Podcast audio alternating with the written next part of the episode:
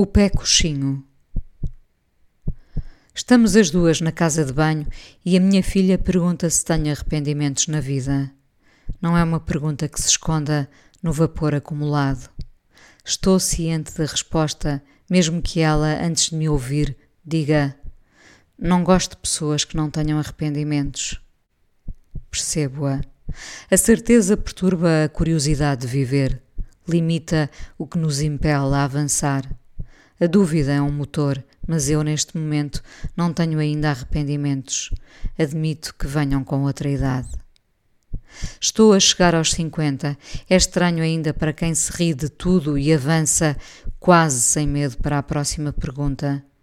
Não me lembro de ter hesitado no amor, a minha matéria de eleição, ou de ter gasto palavras nobres em relações que não mereciam. O raciocínio recente só surgiu há pouco numa daquelas conversas em que, sem querer, verbalizámos pensamentos que lá estavam e nem sabíamos. Eu nunca disse que amava alguém por engano. Dizer amo-te é talvez a coisa mais séria das nossas vidas, mesmo quando não sabemos. Lembro-me, por falar em arrependimentos, quando me deixei ir em paixões que nem o eram, e eu, sempre com a mania dos elogios e das elegias, sobrevalorizar o outro e receber desse lado a mais confrangedora reação em tom de espanto. Deve ser isso a que chamam amor. Não era. Era o contentamento do encontro, da partilha, da descoberta do outro. Aquela pessoa, essa pessoa que nunca tinha ouvido palavras semelhantes, não sabia ainda retribuí-las, nem tinha de o fazer. Há pessoas que atravessam a vida inteira sem ouvir as palavras que encaixam na medida do seu amor. E essa também é uma busca válida, mesmo que nunca tenha fim. No vapor de um banho prolongado, a ausência do meu arrependimento manteve-se intacta. Limpo o espelho e vejo com a nitidez possível o meu passado. Certifico-me de que disse tudo o que me apeteceu dizer. Fui ao que tinha de ir. Vi tudo o que queria e até o que não desejava, mas esse não querer nunca foi arrependimento, foi aprendizagem. As pessoas que voltam ao erro como se ele fosse o ponto de partida esquecem-se de que o podem reverter em qualquer coisa de positivo. Um erro é um pé coxinho que acerta no quadrado da macaca. Não é por estar apoiada só numa perna que vou errar, mas, mesmo se errar, não caio por ter falhado ali momentaneamente. A minha filha faz uma pergunta na casa de banho que é nossa e leva-me de imediato ao raciocínio. Talvez seja a minha divisão preferida que ocupo sem querer. O raciocínio tem espaço que não acaba. É nele que me expando sem medo da forma ou do espaço que me pertence. Todo ele me pertence. Nós delineamos a fronteira.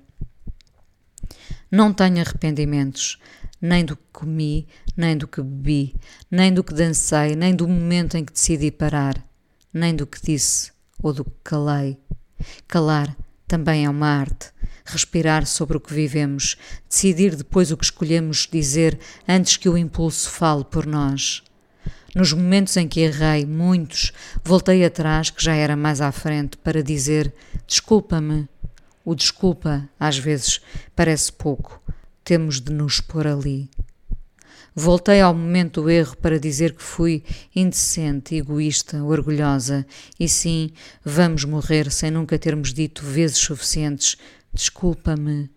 Sinto um alívio imenso por poder dizer, por não ter nenhuma incapacidade de o fazer, por voltar atrás, que já era então em frente.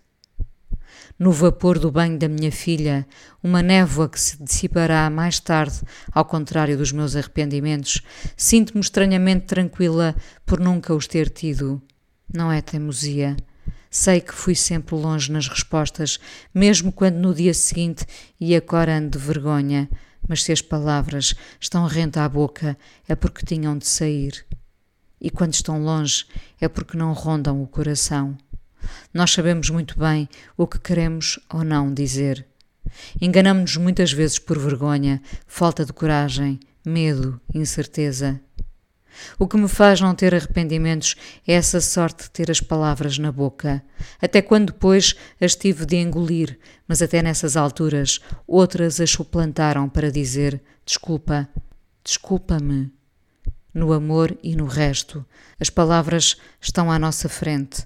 É galopante esse poder. Temos de as aceitar para não dar lugar ao arrependimento.